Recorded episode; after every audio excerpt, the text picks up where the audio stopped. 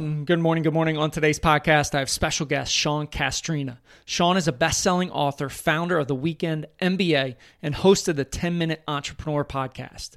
On today's show, we dive into the entrepreneur Bermuda Triangle and why everyone should think like an entrepreneur. Have a listen. Have you ever had negative thoughts in your mind that you aren't good enough, that you'll never be successful? If so, you're not alone. I've had those thoughts playing in my mind ever since I took the leap to become an entrepreneur. It's a dirty, dark secret that no one likes to talk about, as the glamorization of becoming an entrepreneur is shown in the media. I realized that in order to succeed, I needed help. We all do. So I decided to go all in on myself, spending thousands of hours in the trenches, reading, joining groups, listening to podcasts, hiring coaches to develop a bulletproof morning routine for success. Join me on my journey as together we build our morning fire to ignite our lives as entrepreneurs. My name is Jeff Wickersham, and this is the Morning Fire for Entrepreneurs podcast.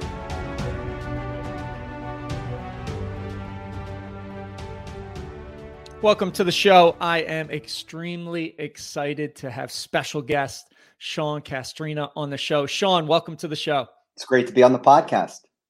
Yes, thank you. Uh, thank you for joining us. So I always love to get into the present state, present moment before we kick things off, as well as get a short little burst of energy to, to get us going. So let's do three breaths. We're going to breathe in through six, hold for two, out for seven. Let's go ahead and breathe in. Hold for two and out for seven. Good. Another breath in for six. Hold for two. Out for seven. Final breath in for six. Hold for two. And out for seven. All right. Now that we're grounded, I'm going to count down three, two, one. We're going to get some energy going. I'm going to yell boom at the top of my lungs, pound my chest. You're encouraged to do the same in three, two, one, and boom. There you go. Appreciate it. Appreciate it. So let's uh, let's dive in. So morning habits, rituals, routines, I feel like they are a critical piece to our day, right? How we start our day is typically how the day goes. Sean, what are a couple of things you do first to start the day that sets you down yeah. that path towards success? Yeah. First thing is I try not to let my feet touch the floor and off my bed until I've gone through some gratitude.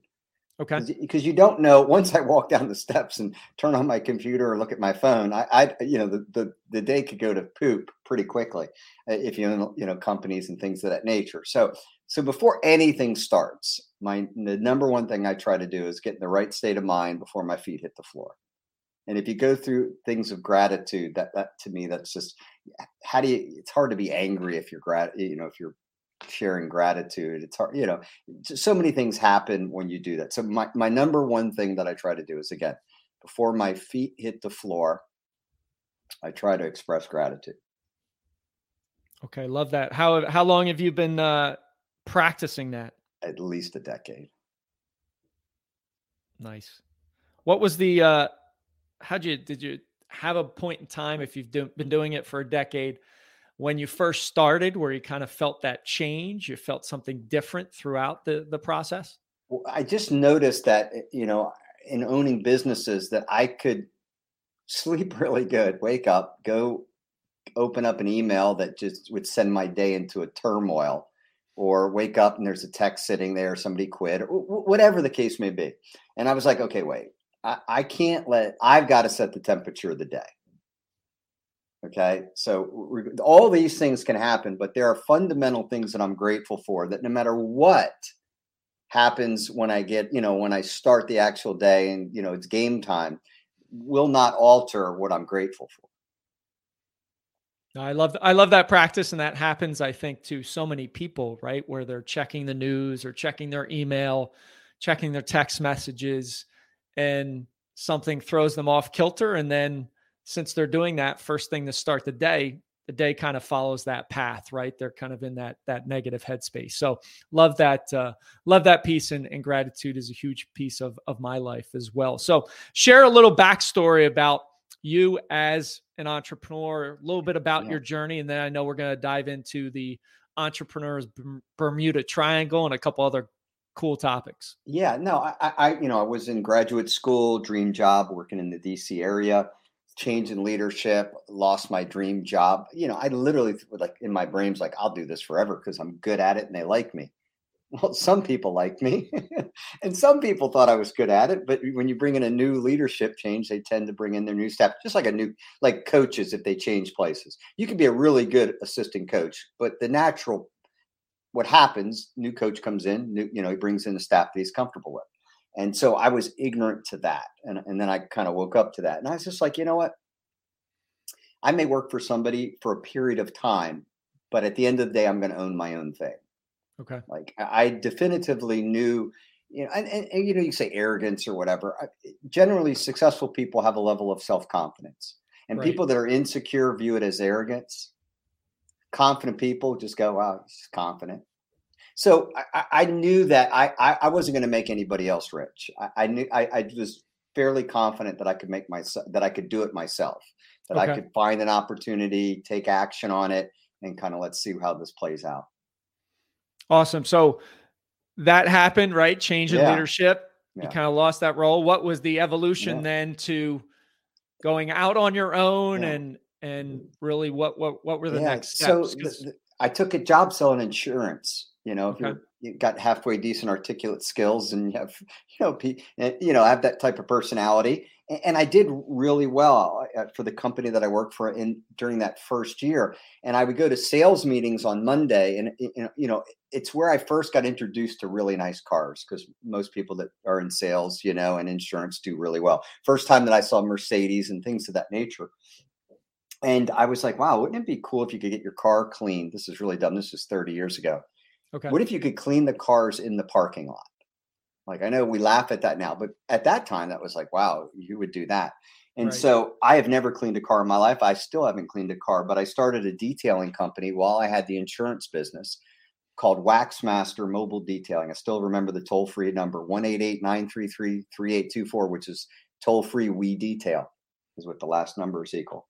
Um, and the rest is history. Literally, that that created the blueprint for everything I've done since then. One is that I start businesses that I'm not necessarily passionate about. I just know that the marketplace is. Okay. So I, I always say passion is an entrepreneur's mistress.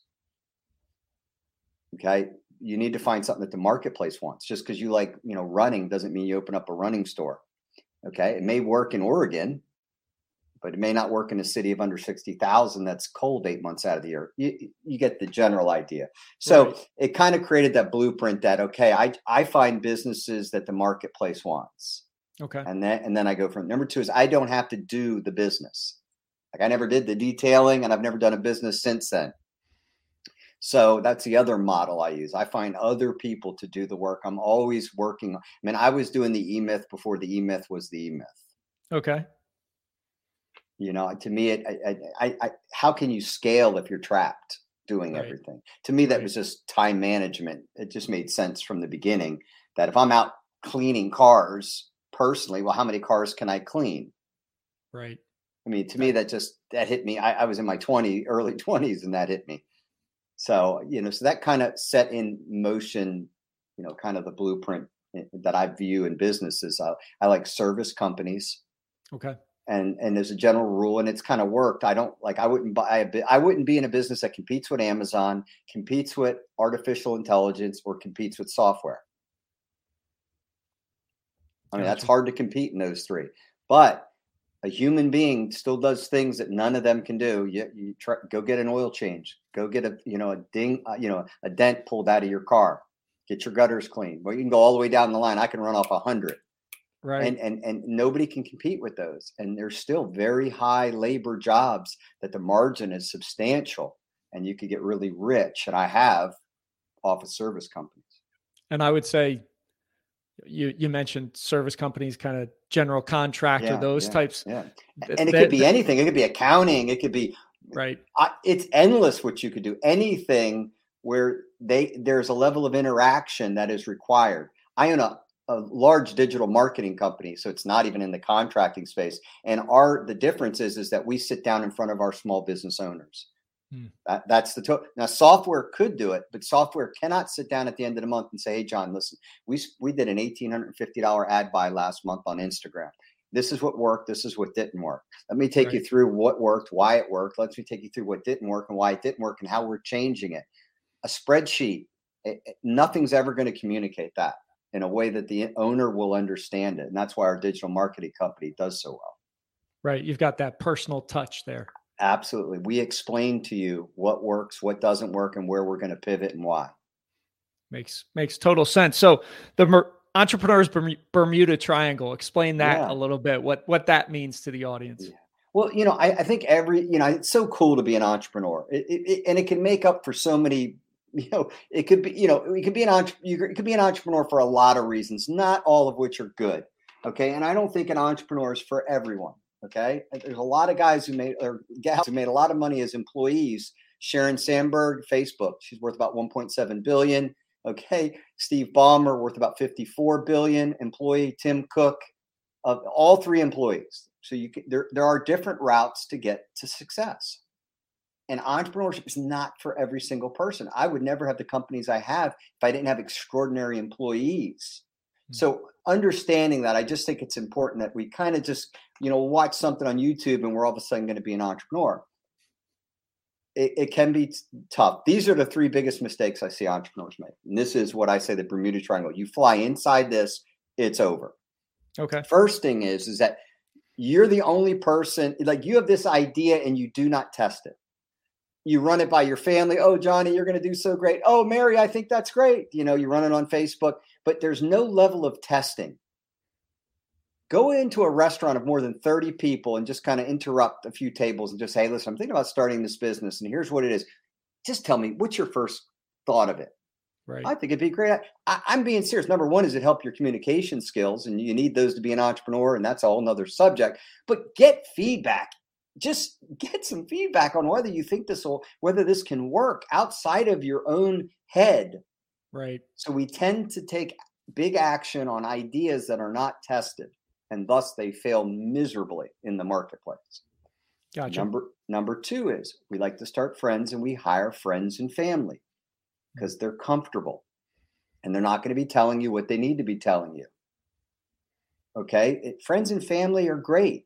They're great as friends and family. They're not, I don't think they're great, you know, as employees and business partners necessarily. Now, you always have the great two college buddies who started the business. That defies everything. Okay. Right. Because they just, it's just two people doing the work of one, and they figure it out and it's fun. I, I love that story, but I don't know if I'd like it in my thirties.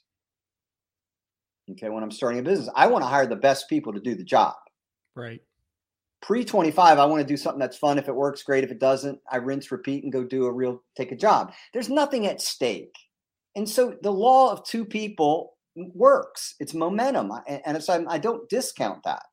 But as a general rule, hiring is a serious skill, and you need to hire good people that, that can help you grow your business. I mean, that you're like that first hire, you hire a friend or a family. That's might be the most critical hire you make. Right. So, so, and so true. And so you, you make a bad hire from the beginning, you know, and then third is you're just a schmuck, and you can't fix a schmuck. I mean, some people have no leadership ability, no communication skills, no follow through, no resilience. They're not competitive. Nobody likes them. So they can't surround themselves with a talented enough team to, to grow anything. They're just, everything about them is missing massive personal qualities that are required to grow a business. Interesting. And like I said, you can't fix those. You can't fix it. I mean, we've all met people we would never work for, right? We've met people we never, we've met people that we never go to dinner again with. We've met people that we would never invest a dollar with, right? I mean, we have people that we love, but we're like, "Oh, well, I love Jimmy, but I wouldn't give him a dime," right? Because he's jumping from one idea to the next. Every family reunion, he's got something new he's working on. Right. It's not, I mean, this is what ninety percent of businesses fail by decade, by the end of the decade. Mm-hmm. One out of every two fail, you know, with statistic, I've seen it range from two years to five years, but the statistics are pretty daunting. You know, they're very daunting. So right. What makes you think everybody can do it? I find that to be funny. Like, what makes you think everybody can do it if the statistics are so unbelievable? Only nine percent of all small business owners make more than one hundred thousand dollars. I mean, the statistics are daunting. So, yeah, they, yeah. they they truly are. And I appreciate you sharing that that Bermuda Triangle that uh, that you have. So obviously some people aren't cut out to be an entrepreneur, right? They they don't check those boxes. Why should everyone think like an entrepreneur? Yeah, because it'll make you. I, I shared with you three people that make over that have net worths of over a billion dollars. Sheryl right. Sandberg solved the Facebook problem of how to monetize ad space. Okay, I mean she she was the one who figured out. Okay, this is really great. You got all these people, but are you making any money? She figured that problem out. Steve Ballmer started out as uh, uh, um, what you call Bill Gates' personal assistant. Was an M B A Stanford grad. Uh, Solve a problem within your company. Find an area of revenue. Do two things. Do two things, and you'll always be at the top of the food chain. I'm not saying you'll get there tomorrow, but do these couple things, and you'll be the one getting paid a lot. You're, you'll be the one that you can leverage your employment position for a piece of the action, partnership, and or profit. Just do these couple things, because this is what entrepreneurs do.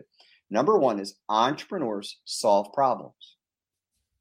They happen. We don't get paralyzed. We don't see who else is going to solve it.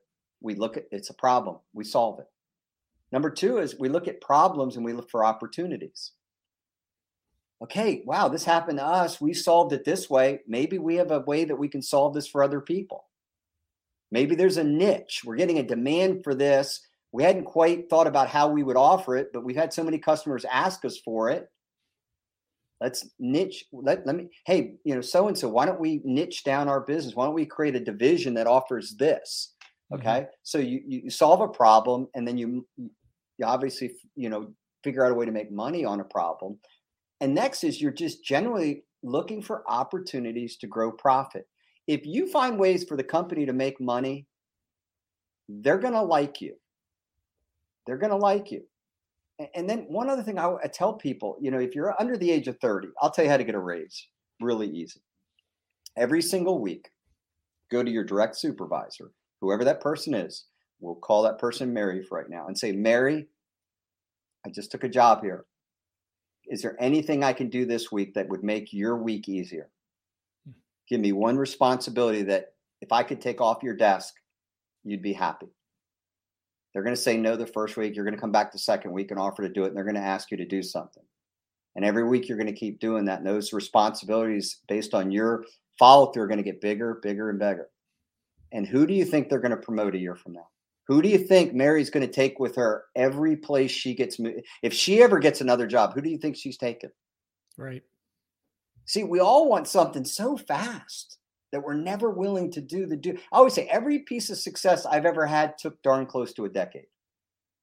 I, I, I saw, you know, a tree starting to grow around year five, but but the fruit started falling off in abundance around a decade in. Right. And, and we want stuff so fast. And I'm like, like the entrepreneurship thing. I'm like, why don't you try being an employee? Be the most valuable employee. Find out how an industry works. Figure out how you run a staff meeting, how you don't run a staff meeting, how you manage people, what works and what doesn't work. What, what do you think you could learn in two years if you were just an employee, a great employee for two years? I can tell you what would happen. Number one is you'd be offered a lot of raises if you did what I just told you to do. Number two is you would actually see how a business operates and how it shouldn't operate. Maybe you're going to see just the opposite. Right. Okay. But you're going to understand an industry better, understand the, what, what clients typically want, how to solve problems with clients. There's so much you can learn as an employee that will prepare you to be a great entrepreneur. And I think sometimes we just want to skip, you know, all, all you know, something so simple as just being an employee for a few years and and, and, and learning. Yeah, no, I, I think that's that's powerful, right? Is is success has taken you a decade in, in any of those areas. And and yeah. Two, I love that. Hey, go to your supervisor and say, hey, what's one thing that I can take off your plate that will help you through throughout yeah. the week, and do it over and over again. And it's that consistency, it's that tenacity piece. And eventually you're going to have this resume of work you've done and, and help you've offered and then provided to your supervisor. To your point, they're going to want you on their team wherever they're at, whether it's within the company or with a different company. What about the reference they're going to give you? And not only that, it builds you, you know, it, it just, there's nothing you can lose on that. That's such a discipline. I, I joke, there's one muscle that I joke about. I try to do every week. I try to do it every day, but I've gotten old enough where I've been able to delegate a lot of things I don't want to do anymore. But okay. Every week I have a, I don't want to do it on my list. Whatever it is, it's something only I can do. And I do it every week. And it's called, I don't want to do it. Okay, it's, it might be a conversation with an employee where I'm basically letting them know that the, the, the horizon they don't want to see is getting ready to come if something changes. Or it might be cutting back on a contract or what we're paying them. Whatever it is, it's something uncomfortable that I'm not really looking forward to, that I'm not, but I got to do it. But I got to do it. And I, I always want to keep that muscle work. You know, I don't want that muscle to ever have atrophy.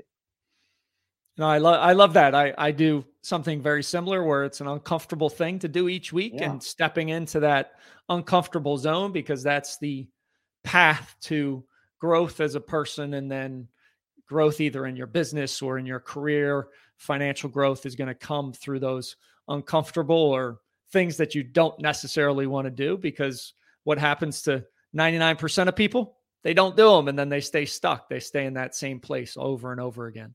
Yeah. And it just, and it, it separates. Even my business partners will, would say, Sean does stuff that none of us want to do.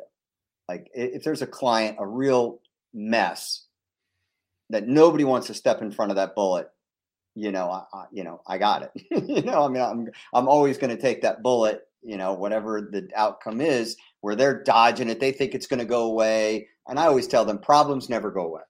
I tell my partners that all the time. You think they're going away. They're never going away. They're just being quiet right now and getting ready to erupt a week from now. Just because you didn't hear from that client for a few days, they have not gone away. I assure you, if they have not, they have not gone away.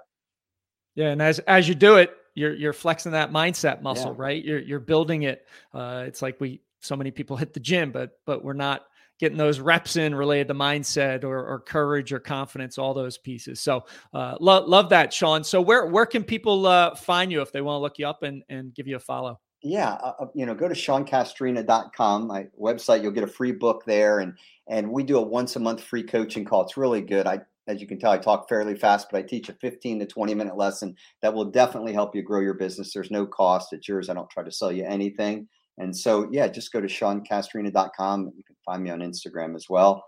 And, um, but that, that would be the best way if you want to figure out how to grow your business. You know, that's my sweet spot. And of course I, on the, you know, the ten minute Entrepreneur Podcast. I got the logo right in front of me, literally sitting right in front of me, and my brain completely shuts off.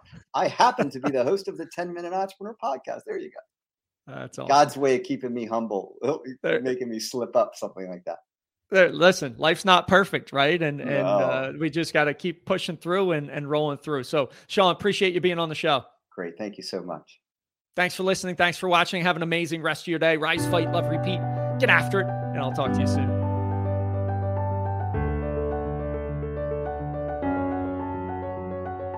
Thank you for listening to the Morning Fire for Entrepreneurs podcast. You now have the knowledge, but without action, knowledge is useless.